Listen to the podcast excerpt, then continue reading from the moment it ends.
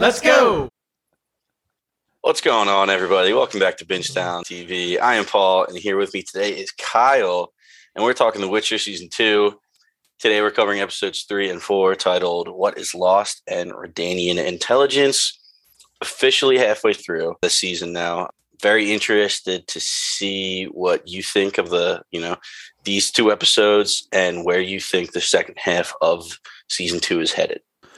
Um, we talked a little bit before we started recording in that not like a, like a lot of things happen, but plot arcs themselves don't advance very far. I feel like with Geralt and Ciri, we get a lot of nice moments. I mean, Ciri's trying to train, and we we find that out, and Geralt's kind of being his protector self. Triss gets in, introduced into the storyline, which I thought was really nice. But I feel like maybe like Yen and Cahir, that's like the storyline that really moves the most. Those were dead. That was definitely the most intriguing storyline to me. I think the potential of Ciri and Geralt is still there to be the best storyline, but with these two episodes, I really enjoyed Yen and Cahir's plot lines. Yeah, they're. Uh, I mean, it's not unknown now that this is pretty much just unexplored territory. Like this is not uh, referencing the books really at all. It's kind of like That's so crazy. It is. It's nuts. So you know, this is all stuff that I, I always said I'm interested to see what you think the show's going to be. Just because as I'm watching that, I'm like, I don't even know. I have zero idea. Like episode one, you know, that happened in the books. Episode two, you know, they're kind of getting the care more and shit that didn't happen. You know, Eskel, I already said that. And then I started watching these two, and I'm like, where the hell are they going with this? So I pretty much had no idea. Um, I'm trying to take it completely separate story, trying to watch it like I've never seen it before.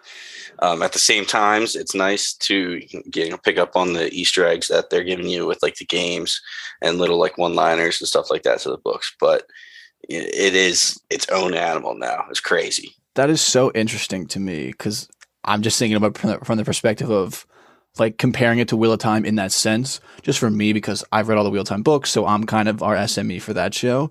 And then coming into this show, I don't know anything about the story, so I'm a pure virgin in this world. And it's just so interesting that everything is like I would never know what was and what wasn't in the books. Yeah. Like it's shocking that a lot of this wasn't in the books. Emily kept looking at me. It was like, "What's going on? What's happening?" I'm like, "I, I don't know.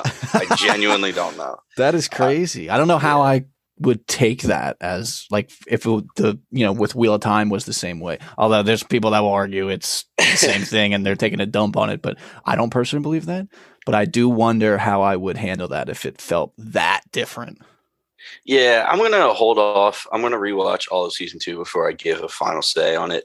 I will say Okay. I, I, I really don't agree with a lot of their opinions on Okay. what they've changed, but you know, let's see where it goes. Right? Maybe it breeds something awesome. I mean, speaking of shit that doesn't happen, we're gonna so we're gonna cover these episodes in character buckets just to make it flow a little bit easier.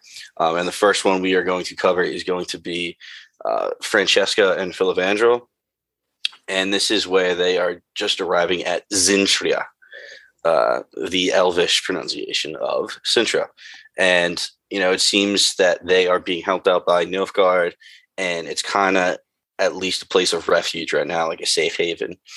And, you know, they're saying, you know, the North is basically formed an alliance due to their hatred of elves.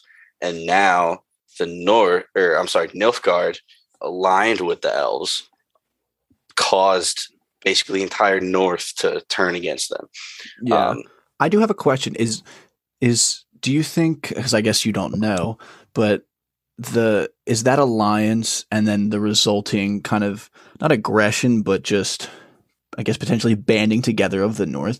Is that why that guy, that Nilfgaardian soldier, is like upset with Fringilla for this alliance? Because I, I couldn't tell if because we get in, the, in in this episode in three and then episode four too because we'll be covering that in, in another episode, just recording this at the same time.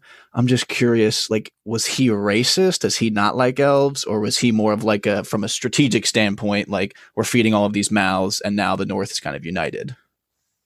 Yeah, uh, that's honestly a good take. This guy, I believe his name is Hake or Hockey. Like H A K E. I don't know how Yeah. to pronounce it. Uh, he kind of sounds like he a little bit racist towards elves. He doesn't seem to view them in the same like way. He's saying they're talking about how they're supposed to train them, like these, you know, all the elves that are here, and then apparently there's four thousand more on the way. Like how he's supposed to house them and feed them, and then let alone train them, because the whole the whole premise of this is Francesca made this alliance with the elves because she wants to regrow her army and get Nilfgaard strong again, and she's using these elves to do that. Um, and she doesn't really share this with Francesca right away. They kind of actually bring it up right here, which uh, you know after the two of them start stop talking, Francesca shows up and you know makes a f- remark like, "Oh, like have you in trouble with your soldiers?" Meaning, you know, this guy Hake or whatever. He didn't seem to like Fringilla being in charge at all. No, yeah, you definitely got that vibe as well. And also, did we know that Francesca was pregnant? I'm just thinking about it. So we saw a like a vision of her being pregnant when she was talking to the witch in the hut with no doors. But I straight up thought that was the witch showing her something, like she giving her a vision. I didn't Yeah. realize it, but yeah, this scene when she walks up, she looks pregnant as hell. Yeah, and they they mention it. I don't remember if it's in three or four, but it definitely gets brought up, like almost confirmed. Well, I guess it's more of a rumor that she's pregnant. Yeah, yeah, word is spreading because like we, we were talking about this last time. Elves can't have babies, basically. We, we talked about all the ones that can are too old. Well, basically all the elves that are alive are too old to have kids. So, you know, word of an elf being pregnant, that's just nuts. And that's Yeah. uh that's why like word was spreading.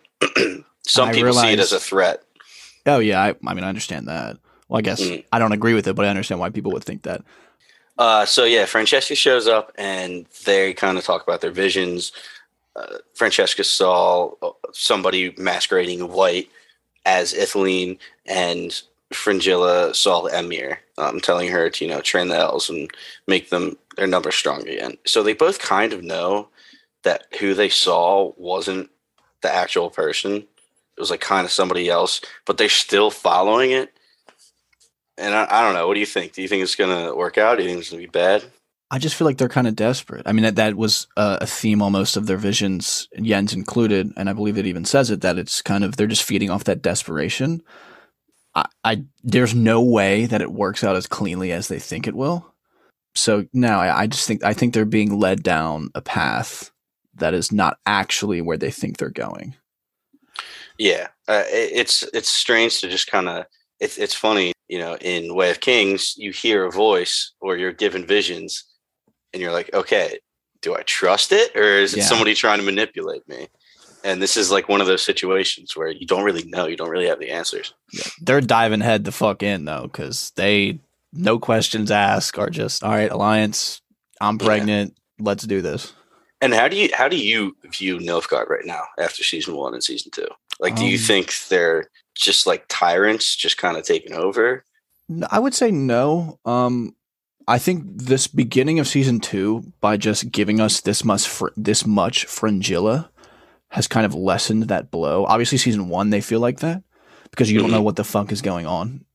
Yeah, and you only get the view from the opposite side. Yeah, so I think meeting fringilla, and then a little bit of um, kind of Cahir because I don't really I don't hate Cahir.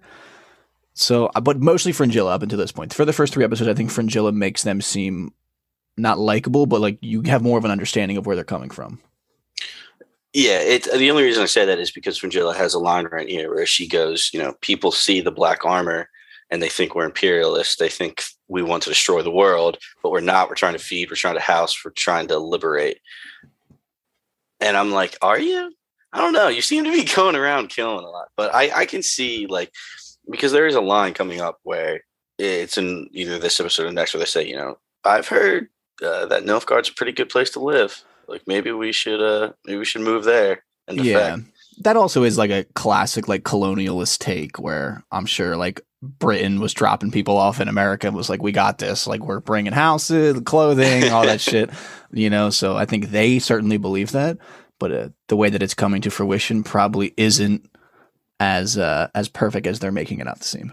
Um, and so basically, that whole scene and the main point of it was that Fringilla wants an army and Francesca wants a home. She wants a home where she can raise her baby. So that's what they're coming to terms with. And that was really it for that episode. Not a whole lot, but we're Yeah. gonna jump. We're gonna jump over to Geralt and Ciri, the the one that I just cannot get enough of. Sometimes when it changes scenes, I'm like, just go back, just go back to Geralt and Ciri. Dude, he the two of them actually too. I this is a great Ciri episode.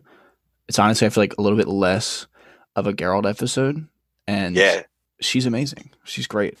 she definitely takes a spotlight here. And uh, I said it before, and I know people on the internet they they also agreed that you know season one we were a little bit worried to see you know how Freya Allan would portray Ciri going forward, but I think season two she just absolutely nails it. I love her so much. Couldn't imagine anybody else being Ciri now. She's just Yeah. like I She picture a- her. She has a really nice edge to her. I think.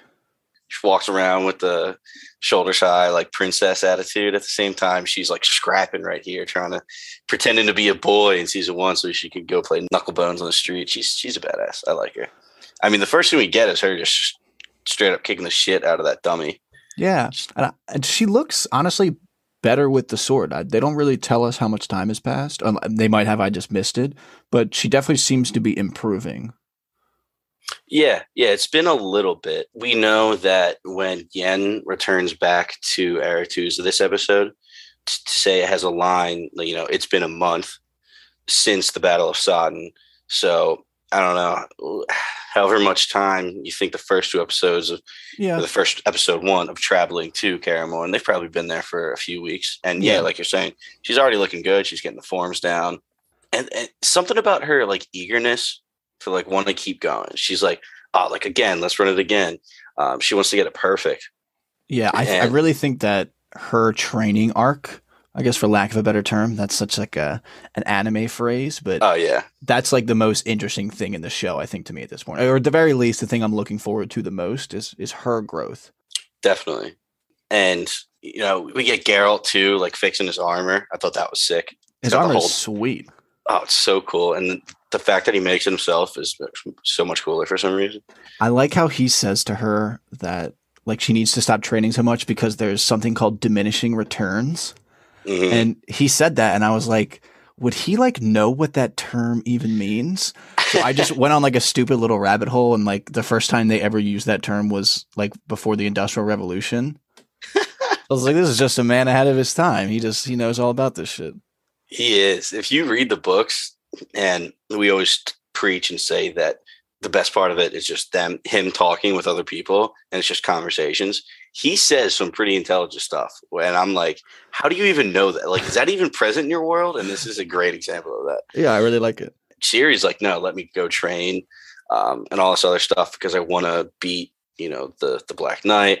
She ends up getting a quick vision. I mean, Geralt obviously knows that something's up with her. I because I don't think that he really knows that she has visions at this point. Not that I remember. So that's kind of she definitely starts acting a little weird afterwards. He does have a line later on where he kind of knows she has visions because sh- she saw him at Sodden Hill in the beginning of episode one. So I at, I agree with you. He's kind of piecing it together at the same time. Um, And I trust him because he, like we just said, is very smart. He's almost like a fucking detective. So hell yeah. Um, and you were talking about the camera work episodes one and two coverage. How about we got a nice shot of panning away from them going over Kaer Morhen. yeah, It looked I- good, just it in the looks so and good. everything. yeah, and you can really like. It feels not like necessarily lived in, but they do live there. I just like the shots that it looks like broken because we've talked a little bit about the fall of, of Kaer Morhen, or they have, I Mhm. guess. So it's just kind of nice to see those effects. Yeah, doesn't it just look like a like you want to play it in a video game? Yeah, oh, want- definitely that. It's just like explore the dungeon Yeah. and castle and stuff. It also looks like a nice place to just hunker down for the winter with the bros. Speaking of the bros, we go in, we see Lambert and Coën. Um, I kind of like their back and forth. They're trying to tell of jokes best time, and he's like, "All right, you tell me one. Like, what do you call a witcher with no brains?" Ciri comes in. Lambert. I, I like how she's just like already like nudging them and giving them jabs and shit. Something I don't like about this though is Lambert's attitude, like towards Ciri and at Geralt right here. Like he is giving Geralt shit basically for killing Eskel. Yeah, I was Um, shocked by that. And Geralt's saying, you know, that wasn't our brother, not by the end of it. And bitterness won't help us find what killed him. And Lambert's like, I know what killed him, meaning like, oh, you killed him. You killed Yeah, yeah. It's like- I, I thought that wasn't cool. I don't know. I just don't understand why they're making him like this. They're like making Witchers bad traits, personality traits. It's it's weird. But Because like, don't they like not? I mean, I guess there's difference between not having emotions and like not liking what people do. yeah, I But they do I seem kind of emotional. yeah. Besides and Geralt, they do definitely. I mean, Vesemir even cries later this episode. yeah, I thought that was I thought that was uh interesting too. Triss has a line where you know people think you don't have emotions, but you know I know that you do. M- Maybe you just don't portray them, or they don't affect you as much. But like I know you can feel like normal feelings. To what extent, I don't know. But Yeah, um, I mean, it got me definitely- emotional when they're like the flashback when um Geralt has like the the flashback to him and Eskel, like a mhm, nice little moment they had. and he's like still kind of i mean you can tell it affects him but i was like damn i didn't really like eskel but this is kind of making me sad yeah, right. Like he's, he's this cool bro who they were, you know, a few winters ago just training. yeah. talking about yeah he's like oh we're, we're trained till our legs fall off and uh Geralt kind of like jabs at him real quick and he goes defensive and Geralt's like yep your legs still work man. you're not training you're not training hard enough. Yeah i feel like they would have had an interesting relationship because eskel kind of comes off as this like a little bit of like a slacker while Geralt comes off as you know for lack of a better term and i don't even mean this in a bad way just a, pe- a teacher's pet. I mean they even compare him to vesemir a lot so it would have mm-hmm. been like a little like buddy cop spin-off almost. Seems kind of funny. Yeah that's awesome. Geralt has a cool line here basically saying you know none of us will have any peace as long as there are still monsters in the world because Eskel's like why can't we just relax and Carol's like nope never gonna Yeah, that's Wild. just. It, seems. li- I mean, they clearly take that idea differently because Eskel's like this sucks, and Geralt's like it's just the way it is. Yeah.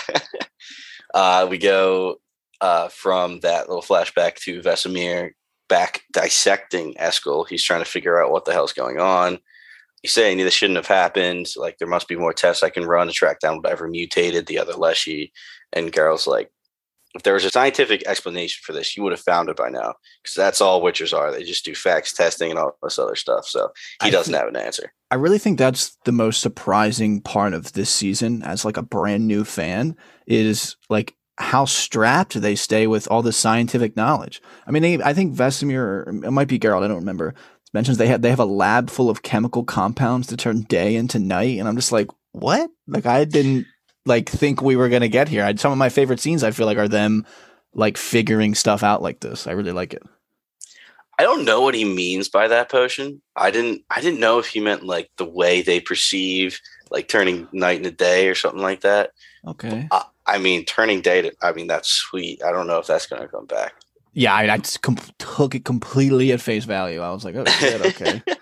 but that being said, they do have an unbelievable amount of potions, chemicals, different compounds, parts of beasts and animals that they use. It's it's really cool how Yeah, much it's cool. knowledge they do have. they're like they're like warrior academics almost. Yeah, they're like straight up scientists. Yeah, it's pretty cool. and he wants to keep going and try to figure out what happened to Eskel, but Geralt's telling him, you know, it's time to let Eskel rest. He deserves peace. They eventually bring his body to the caves. I'm just curious. Um, is that like a? I mean, they played it off as like a ceremonious thing. Like, it's, is that kind of like an area where witchers get buried? Is that a, a show thing? Is that a book thing? Total show thing. Okay. Uh, I, I believe it is at least. I don't remember doing that. I thought it was interesting because you know they are the House of the Wolf. So uh, I don't know if you knew this, but there are different houses of Witchers.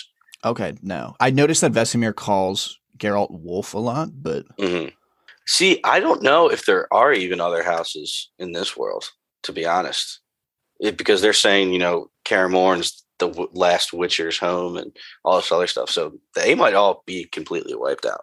But there used to be, you know, different houses or Wow. w- of Witchers. So there would be like a, it's a term they call Geralt. It's gonna piss me off. I mean, they call him the White Wolf, but yeah, that's what I was going to say. But Mhm. I'm probably not the person to ask the question to. So basically, he's School of the Wolf. I think there's like School of the Bear and other Okay. stuff. Um, That's interesting. so here, Eskel dies, and I guess they go and feed him to the wolves. You know, pay respect. I wonder if they like fed them to bears or something like that in the other ones. Sounds metal as fuck. And this is where we see Vesemir crying, like we were saying. You know, it's strange to see them be showing emotion, but you know, confirmation that they do actually have it. They're just talking, and they keep saying, you know, none of this makes sense. How do we miss it? Feels like the continent is evolving beneath our feet. Um, saying maybe the conjunction will come and change everything again. Yeah, I don't know if that's a little like low key foreshadowing where like he obviously doesn't mean it in like a prediction sense, but the show's throwing it out there. And I don't know, I could get down with it if that's like an end game type of thing that like we're trying to prevent. Literally just throwing dartboards at a dart or I'm sorry, throwing darts at a dartboard, blackout drunk in a bar right now saying that, but it would be interesting to me. I could see you blackout drunk at a bar, throwing a dartboard at a dart. you Just said me, yeah, just getting like you drunk holding it and me just throwing the whole board at you. yeah, yeah. That'd be perfect. To, to go back to Ciri, uh, she's training, and Lambert and Coën they kind of come up to watch, and Lambert's of course giving her shit because Lambert's the biggest douchebag in this universe, and saying like, "Hey, when we came here, we didn't beat up strong men." She was like, "All right, well, what the hell did you guys do?" Um, he was like, "Oh, you don't want to go that way. That's a dark path." He like unsheaths his sword.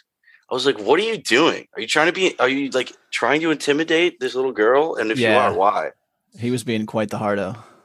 Yeah, like cuts off the head of the straw man and all, all this other shit. Ciri's saying, you know, I want to do what witches do. So he's like, all right, follow me.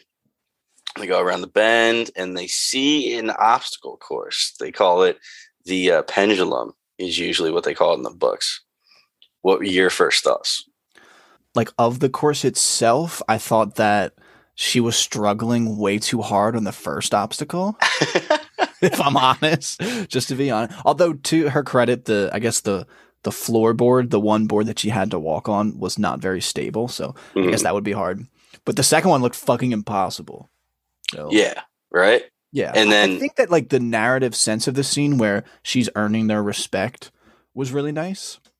I just like couldn't stop thinking that she kept getting fucked up by those pendulum swings for Yeah. like less than good reason. Because I was like, just don't get hit, just stop getting hit. Which straight up spikes on them too. Yeah. They, there were so many blades and points, sharp edges on this obstacle course. It was insane. Pendulum is a famous like Witcher training exercise. Everybody loves it. And this is one of the scenes that I absolutely loved in the book. So I loved how they kind of had Lambert in there, kind of ripping her apart at first. But as she keeps getting knocked down and getting back up, keep, keep getting knocked down, getting back up, he's like actually giving her tips. Yeah, I like And he was- too. He was saying, like, you know, steady yourself, control your breathing, steady your legs. You can do this. I was like, all right, that's the Lambert I know and love. The one that like gives a shit about Ciri and trains her and, you know, gives her fond memories of being at Kaer Morhen. Yeah, that seemed like a very nice kind of result of the scene. It, I figured we were going to get there, and it was definitely satisfying when uh, he kind of turns that corner for her. Yeah, how ridiculous was it though? Clears the first few obstacles way harder that we were talking about. Gets to basically steps. She's going up steps that she has to jump a little bit. Struggling way too much on that for clearing the other ones. And then the I'm last afraid thing, of heights, so I don't know how well I would have done on that, but okay. she had everything. She got the last two obstacles, like the swing bridge and the dangling chains, and then she lands on the final platform and fucking falls off to the side. I was like, "Damn it!" Yeah, right in front of Geralt too, which is perfect. Yeah, they they come back and he walks up just in time to be like, "Ah, so close." Yeah, she bounces off that platform. Yeah, and she like straight up spits up blood too and everything. She does get up by herself though. She's working hard. So they go back to her room, and Geralt is fixing her up, bandaging her, putting ointments on her uh, wounds, and this is just more cool Witcher shit that they have. They're so knowledgeable. Like he opens up a case, and there's like a million different containers, and he just gets one. And he gives a cool reason of why he won't let her train as hard as them. And he said, when a Witcher cracks his skull, you know, strap him to a bed, put put three ingredients into him, and he'll survive. Like we can't do that with you, really. Yeah, I mean, she, I mean, for her that should be the end goal. But I mean, that sounds like the perfect kind of version of a of a warrior almost. They they seem like I mean they obviously are purposely bred for this, but that's just kind of funny that like I just would like picturing like a casual scene of like me and my friends if we were witchers and like you crack your skull open and we're not really that worried. We just pump you with some shit and throw you in a bed. Yeah, it'll be fine. Let him sleep it off. yeah, it'll be all right. Uh, so she storms out. She keeps bringing up this like this want of being a great fighter. She basically wants to be able to defend herself. So she runs out, and Geralt like looks up and sees like a vine poking out, and pulls it. Ends up getting a whole bunch of vines, and then Ciri's blue cloak that she wore when she escaped Cintra. She still hold, is holding on to it. I saw this and I was like, "What the fuck is happening?" I, I don't know how like he feels about it because he's rather emotionless in the scene. But I'm just curious if that's going to end up being like a um like with Arya in Game of Thrones, where they kind of tell her to hide Needle because she has to put that kind of her past behind her, and she's not able to. I'm curious if like because she said she wants to kind of become a Witcher, but can she both become a Witcher and like save Cintra and like then be the queen and the leader? That seems like like can we have a Witcher queen? I don't know yet. So you're saying take care of one thing? yeah, like, I just don't know like if if she'll be able to do that. I'm not. I'm not. I, I don't know. So I, it would be interesting. I, I the way I took this, and I don't know if this is right at all. Like the next scene we get of Geralt is him like rushing in. It, it's Ciri being trained by Coën, and Geralt goes up to her and says, "You know that strange feeling that you get when someone is coming after you. Can you explain it to me?" And if she had to use one word, she describes it as a pull. It's like she's being pulled towards something he goes on and says if you were to follow follow that feeling, where would it take you? She ends up closing her eyes. This is where she gets the vision of her being dragged in the woods. Um, so she says the woods. And the way I took that tree branch grabbing her cloak was that what these monsters are just being pulled towards her and are going for her. So trying to go for Ciri, the monster, the Leshy ended up grabbing her cloak. Yeah. But I, it just seems really weird to me. Yeah, I guess I, I just assumed that that was like a remnant of when Eskel was a Leshy, and it like was like part of him that was like kind of going like while he was fighting and doing all the other mm-hmm. shit was like searching through the keep for her, and mm-hmm. he got that close, and then they end up killing him. So like it was that close of a call. Gotcha. Yeah, yeah. I don't. I I mean, that, that's where I'm standing at right now because I, it makes no sense. yeah, I mean, that's my head canon at least. But we do go to the woods. We see Geralt in a sexy armor. It's mm. fucking phenomenal. He was born to play this role. That's and so good. He just walking around with the long hair and that armor. I'm like, I want to be friends with you so bad. Hit us up, Henry. Geralt goes on to say that he witnessed uncontrolled magic from Ciri's mother back when Ciri's mother uh, got married. It was during the wedding feast. Uh, this was episode four, I believe, of season one. Um, we see all that. That's with Duny. and he says, you know, I don't know what that was, but there's a chance you inherited it or something like it. So he's kind of piecing it together. Ciri realizes they're close, she looks and then she sees the Leshy just straight up standing there without a hand. I thought Wild. it looked great. Oh yeah, they make monsters look so good in this show. I will give them that. Like no matter what I think of the storyline and what choices they make, they make killer beasts and monsters. So they know it's it's missing the hand. So this is obviously Eskel's Leshy. Uh, Ciri gets dragged a little bit. That's where her vision pops in. Geralt runs up, and before he could even stab it, he does the cool blade thing again. This monster just comes up behind it and just slices it in half. Yeah, that was like crazy to me. I like I like they talk about the Leshy as this like incredibly badass monster, and then it just gets like its ass shredded up real quick. And I was like, God damn. I mean, I guess it does add to the tension of this new monster of like, what is this? But mm. I was expecting more out of the Leshy, but I guess that was the point. Yeah, to me, it kind of felt like a hat on a hat. It's like, oh, you're going to fight this Leshy. It's so badass. This is what took over Eskel. And then I guess they figured we already showed you the Eskel fight. So let's just kill this monster and have another one come in. So again, this thing, they don't say its name, but uh, it's called a myriapod. Okay. Really cool. And actually, in the books, Geralt is supposed to meet Ciri for the first time fighting one of these off. He's going through the Brokilon forest.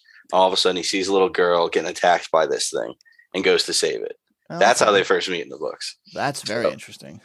Very interesting. Um, but it was cool that they are kind of pulling these monsters in from different parts of the the lore and you know bringing them on screen because this thing looked incredible. Yeah, it looked great. And I mean, speaking of looking great, the fucking landscape that she's running through, like to get away from it, I was like, where cool is this? Yeah, is this is this Ireland? Is this yeah. Iceland? It looked amazing. It did. Yeah, she kind of ran away and was just kind of hiding. And I was like, what is going on? This seems weird just yeah. killing screen time. She did use Lambert. She was controlling her breathing, though. She made a point to control her breathing. That's awesome. I didn't catch that, but that is sweet. She did, and then she pokes her head out and goes to run. Yeah. And I think I think the whole point of it was that the myriapod was coming for her because you know Geralt gets knocked away. Instead of going for Geralt, the myriapod kind of walks away, then yeah. goes towards where she's hiding. Which mistake because you definitely want to kill Geralt first before you do anything with Ciri. Because uh, yeah, you don't want to. You want to get Geralt out of the way. Yeah, uh, and he kind of corners Ciri. Was he gonna not kill her? Do you think he was gonna kill her? Are we confirming it's a he? Uh, I, I didn't see. yeah, I didn't. Any, I didn't see any genitalia. Yeah, but yeah, I, you definitely got a weird vibe that it wasn't just immediately going to kill her. So I guess that yeah. begs the question: it was it was after her, purposely after her, didn't immediately harm her. So it didn't seem like the the extraction type of monster. Mm-hmm. But I mean, maybe that could have been the goal. I, I really thought she was going to like go into that crack. I thought there was going to be room for it. But yeah, that's what she I, was going to. I mean, obviously, Geralt just comes and fucks its ass up. So yeah, just drops down and does a sore throughout its entire like spine, Badass. and then chops its head off real quick. Always got to chop the head off. First thing they teach you in Witcher school. Always got to kill the monster by chopping its head off. Dude, um, Geralt's our fucking star student, so yeah, he's a beast. The only reason I said that, like, is it gonna kill Ciri, is because it like put its like pincers out to block her when she tried to run. Yeah, but like didn't really, you know, swing or do anything. It kind of hesitated. Whatever. Geralt did the right thing, chopped its head off and she brings up the line, you know, less than perfect means death. That was referencing Sir Laszlo, her knight from season one. Oh. He, he was uh, he was assigned to take care of her, and he died real quick at the fall of Cintra. uh, she said it earlier this episode, meaning you know, hey, I want to train as much as until I'm perfect. And then Geralt hits her at the very end with a Sir Laszlo would be proud. Oh shit. Okay. Yeah, I see I didn't I didn't make that connection, so okay. I fuck with that. Yeah. Geralt is a big softy. We we got we got we got that last episode, but he is. he is, man. He's just a very interesting character. All right, so that is it for Geralt and Ciri for this episode. We're going to jump over to Tissaia because that's all we really got right now. We don't know where the other girl is. So we get to Tissaia in Aretuza, this is one month after the Battle of Sodden. She's writing the name of all the mage casualties. And The last one we see, Yennefer of Vengerberg. And this is weird because I'm like, okay, Fringilla was just saying last episode, she won't even conjure up good food. She'll only conjure up like little mushrooms for her people to eat because she wants to conserve her chaos, not use it willy nilly. And meanwhile, you know, is over here not even using her hand to write. Like yeah. she's like using magic. I mean, I guess are they? And I guess they. I don't really know how hard it is to get chaos because it seems like maybe she's not in such a dire position. Mm-hmm. Maybe she. Are they at? They're at Aretuza, correct?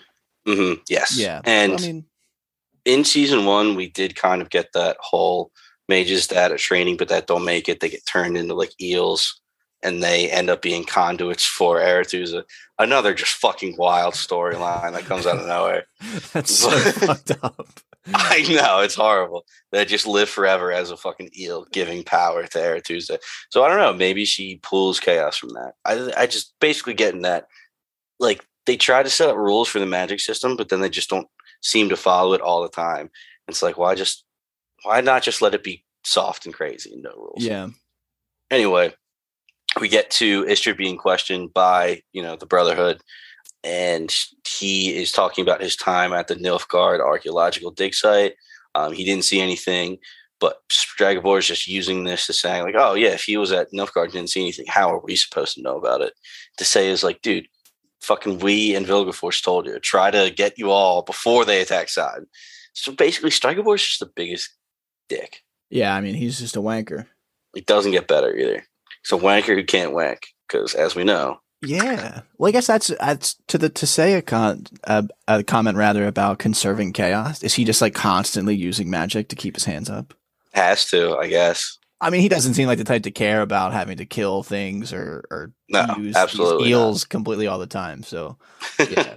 I, I had forgotten his name, so I just kept yeah, I just kept writing racist motherfucker. Yeah, piece of shit. Yeah, Uh, Vilgefortz has a line saying the Northern Kings are coming and they need answers. Our prisoner has nothing. You know, there's a magical barrier in his head. Just that's nuts. Now we can do that. yeah, that was an interesting confirmation that whatever to say it did in previous episodes just didn't really end up working. It didn't work. Um, and Istredd goes on to say, you know, all he was there to do was to study monoliths, and they hold a history and possibly our future as well. Never really heard of monolith before this. Something that they're leaning into really heavy. Obviously, we get into it a little bit later in episode four. Yeah. It's a shame that this guy was such a cocksmack in the first season because I like this like character archetype, mhm. but obviously you can't divorce it from him fucking Yen over and Yen's obviously baby girl. So yeah, I can't fuck with him. But I do kind I do kind of like this role that he's playing a little bit. It's getting interesting. But I mean obviously he's a rat, so he's a great actor. I can't tell you his name off the top of my head. I'm sorry for that, but I do like him a lot. Um, and this is a really interesting character.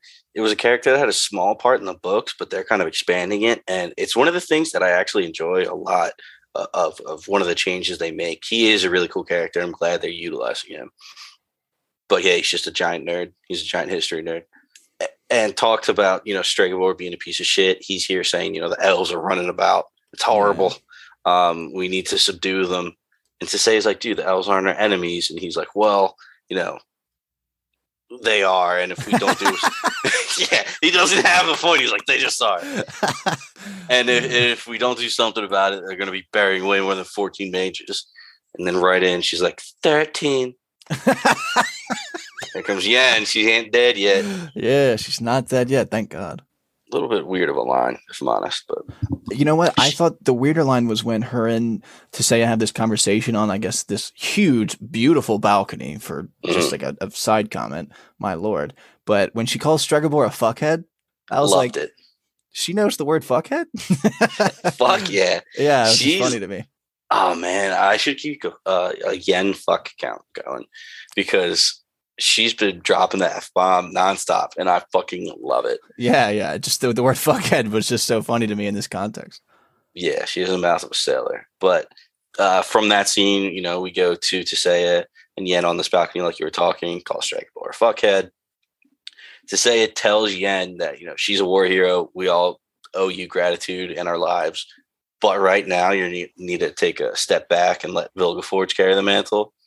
And it's because they're making a play for Stregobor and Fringilla's uncle's chairs. But I'm like, don't know. what? Like, why not just Yen be fucking a boss? Why not come out? I know. I, I I don't really understand the. Well, I guess is it because she's half elf? I, Is maybe Anyone else? I guess no. They make it such a point for her. So maybe for like- her. Yeah. I mean, I guess Stregobor would be like, no way, get this fucking heathen mudblood out of here. yeah. So yeah, it doesn't really make a whole lot of sense to me why Yen has to be on the hush hush. But speaking of Yen, we go to her at the pool, and she's finally all cleaned up. She finally has a bath, looks great. Um, she's at the pool and she's trying to use magic, not working. And you know, in comes some other mages. Oh, also, Yen yells "fuck" right here. Yes. when her magic doesn't work, she goes "fuck" and slash. um, so in comes Triss, who we haven't seen in a while. Sabrina, who was the one in season one, uh, who ends up he- heating up the pool, and then some third Jag, which I have no idea who she was. Yeah, I But- in this scene I was thinking like trying to remember who the other two girls were, and then they Mhm. just started taking their clothes off, and I was like, all right, whatever. I'm just gonna watch. I'm not Yeah, gonna think. I was like, ah, I don't need to think about anything else right now. Yeah, I was pretty excited, and then I didn't see anything. I was like, ah, but it's okay. Um, It was honestly a nice scene. I feel like Yen really needed that. yeah, she was back with the girls. I liked how Sabrina called her the savior of Sodden. Though she was like, surely the savior of Sodden knows how to heat a pool, and then goes Yeah. and heats it. Yeah, they all took off their clothes, which was sweet, but not Triss. not No. Triss, because we learn, you know, she still has the scars where she burnt. Yen also has a line here where the first time she sees Triss, she's like, "Oh, I've missed you. Like you look different." And I'm pretty sure that's because in season one, Triss had like brunette short hair, and people were absolutely furious. Like people Oh, would really? not stand for this atrocity. they were like, Triss Oh. Mm. Merigold is supposed to have red hair. And I think that's why she grew it out longer. And now it's it's still a little bit brunette, but it's more red. I like her color hair. I mean, obviously, I'm not a book reader, but I, it's just an interesting color. I think it looks good on her. Yeah, I mean, I like the way she looks, to be honest. Um, it's you know, different take on the Triss that we know from the games, but you know, it's completely its own thing. It's cool to see them reunite. And later on, it's actually we we go through a few more scenes, but we come back to it's just Triss and Yen at the pool. Um, and they're talking about Sodden.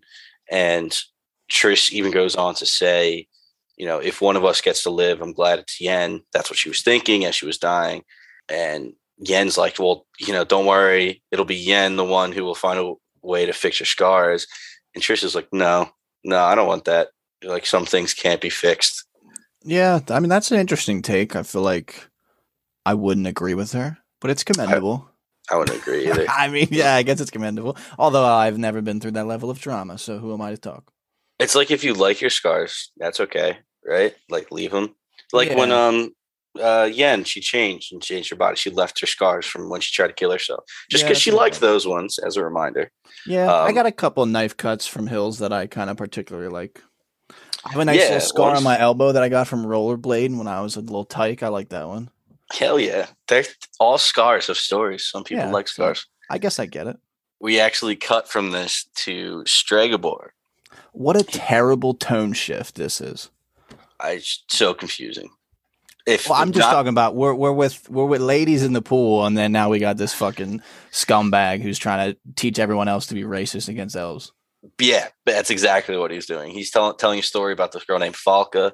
Um, you, I don't believe you've heard anything about her in season one or season two so far. She is, you know, as he was saying, this elf. The way he tells it is, you know, she was a power hungry mud of a girl, cried death to all kings when Vridank, her father, spurned her elfin mother. Bent on revenge, she slaughtered nobility, civilians with her bare hands, and incited rebellion, burned cities to the ground. And Istredd comes in. He's like, dude, that's not true at all. She was like, Falka was a girl forgotten by her family that was trying to get her rightful home back. Stregobor's like, you don't know anything. Get out of here. yeah, I would know. I don't have any hands. yeah. Uh, and I don't know. I just didn't enjoy the use of fire magic to tell the story.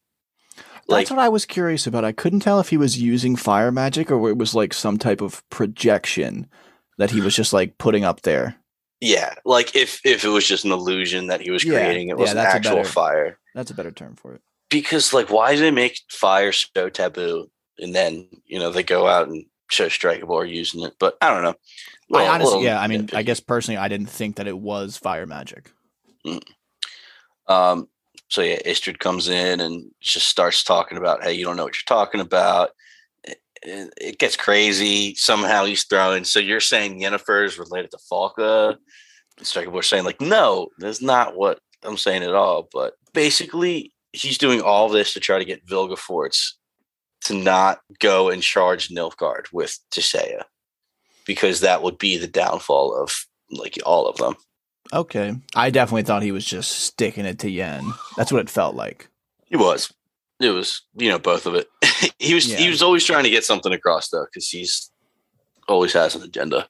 Yeah, he's just a scumbag. I don't know. I've, I mean, this episode, if it did one thing well, it did a lot of things well. But if it did one thing well, it was to get across that this guy's a fucking piece of shit. Oh, he totally is. So a little bit later, we get Yen kind of walking through the halls. She's looking absolutely fine. She has like a quick run in with Vilgefortz, and it's like a short talk about politics. And I guess that was to re-emphasize the fact that Yen is kind of taking a back seat. And then she goes by Cahir. They have a little quick conversation. They kind of know each other um, a little bit. Fringilla has told Cahir about Yen, and Yen, you know, has seen and fought him Cahir on the battlefield. So they had a quick back and forth. And then she runs into the dickhead himself, Stregobor. Of course, he just does something so atrocious, touches her, puts her in like a mental prison, and then does like the Tissaia mind torture to go back and see her visions because he doesn't trust her. Yeah. He's saying, you know, why was this chick that was in Nilfgaard come back and like why is there no suspicion? But like slow your roll. it seemed like he pretty much just like raped her in the hallway. It probably it was like the mind rape, uh, Yeah. the mind rape equivalent. I was like, damn, this dude's bold. Yeah, and it was it was right in the hallway, which was not it comes and smart. Fucks his ass up though. Sends him down the hallway, hits the wall. It actually goes into Stregobor answering for his crimes, basically. To say it has him in front of the Brotherhood, uh, stating that he committed treason against one of their own. And uh, Stregobor's trying to say, you know, Yen is a threat from. She is a threat inside these walls. Vilgefortz, you're talking about threats outside the walls. She is a spy inside. How do we know that she's not evil? And they're like, well, how do you how do you know? And Striker was like, I don't know, but I don't know that she's not. Yeah, that little fucker. He's like, And how do you know that I don't know that you don't know? And they come to the conclusion that Yen is not a traitor if she kills Cahir. Yeah, just somehow it turns out bad for her. She just got basically mind raped in the hallway, and it sowed just enough doubt in her that now she needs to cut someone's head off. Yeah, I She should have never came back to Aretuza. seriously, I, I nothing but bad things. It seems to be awaited her here. Yen has a little talk with Tissaia about this. Like, why do I have to do this? Like, this is insane. Um, eventually, Tissaia is like, well, you can get out of it by telling telling them you lost your powers. And she's like, nope, won't do it. I'll go. I'll go behead Cahir before I tell them I don't have powers. Yeah, that's such an interesting kind of. I get, maybe it's a character flaw, but this is just such an extreme way to show it that it would really be that easy almost. hmm But It, she almost can't fathom admitting that to these people. Yeah, she's like nothing without her power. She's like keeping it close to her chest. She's something to me. I agree. She's beautiful to me. She's very gorgeous to me. Yennefer and Istredd have a real quick talk where he calls her Yenna. She's like, "Don't call me that. yeah, get out of here, fucking bro. Get out of here with that." Uh, kind of basically showing that Istrid was willing to run away to Nilfgaard with her, but also kind of help her out, saying, "Hey, Stregobor has spies in the tower. Like you can't sneak out." Yen gets a real quick vision from the old witch, and is telling Yen to come to her. I think that will be important later on in the season. Yeah, These recurring visions. I think they've been doing them well. I think that Mm. the Ciri ones were a little more plain compared to what we got in episode two when we get the the witch when we first meet the witch in the hut. But this was nice. I liked the kind of the red light. It it definitely was a little. It felt a lot more intimidating and like oh fuck.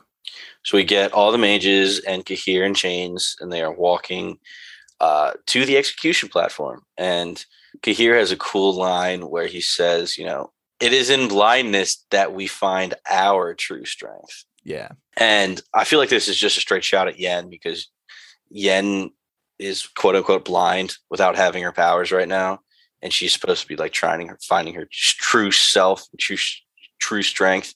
I don't know. Maybe I'm reading me too much into it, but we get all the kings. Um, we see a bunch of them, but there's only two that really are important, and that's the two that end up talking. We know King Foltest of Temeria. He was in season one. He was the Striga king. Yeah, giant butthole. He was in love with his sister. and then this new guy is King Vizimir, and he is the king of Redania. And they have a quick conversation, and they're talking about Yennefer, basically showing that they have advisors that know a lot of information. Therefore, they know a lot of information. Foltest even has a line. You know, our most trusted advisors become less and less trustworthy, like every day. Every day. Vizimir also brings up uh, the name Dijkstra. This is the first time we hear the name Dijkstra. He obviously comes into play next episode. Vilgefortz is going on to announce why Yen is sacrificing or killing Cahir saying, you know, they must all unite against a common enemy, and that's what. Then this is what strength looks like, and I'm like, strength doesn't look like chopping off the head of a helpless man to me. Well, I mean, he was like the, isn't he like their captain general? Isn't he the leader of their armies? Yeah, he was in charge of the attack on Cintra, basically. Hmm. That's so that pretty, is that's a fairly yeah. large show of strength, I would say. Yeah, yeah, yeah. I, mean, I mean, yeah, he's he, chained up. yeah, I mean, he totally looks like shit. Like, yeah, he, he, doesn't come off as yeah. It definitely doesn't look like this large display of power, but I guess symbolically, what this man was, you yeah. could argue. but yeah, I mean, trust me, trust me, Kings. This guy was a piece of shit. Like yeah, you see ago. this fucking this sewer rat right here. He used to be something. Yen, after getting handed the X, decides to set Cahir free and then shot down the bonfires to make sure they couldn't get chased. Um, and Cahir's like, Why'd you save me? You know, don't flatter yourself. I'm saving myself. And they ride off. I was so fucking confused. I was like, yeah. that is never happened. Didn't see that coming. I just had, yeah, I don't know I where this just, is going. It left me with some questions. I mean, it was kind of like, so she's thinking that being branded as a traitor or a spy and getting like the freedom to go out and search for her cure is worse than admitting that she's burnt out. Yeah, I, I guess I'm just confused of like, I guess I keep saying I guess because I don't know. Um, like she felt like a prisoner at Aretuza, where she's like technically free, but she has to take the back seat because Vilgefortz needs to be the hero, and she's also, I guess, against a little bit. Stregobor is obviously seems to have something out for her. It just yeah, and also I guess I'm in the vision. The voice does say like, "Come to me," so I guess she thinks she needs an out, and it, I guess from my perspective, it seems like she feels trapped in Aretuza, and there's no way that she's going to be able to get her chaos back and kind of do what she needs to do while she's stuck there. So this is the only way, I guess. But it definitely was kind of like I was a little confused at why she took this drastic of a measure. But at the same time, she's not really thinking straight, I guess.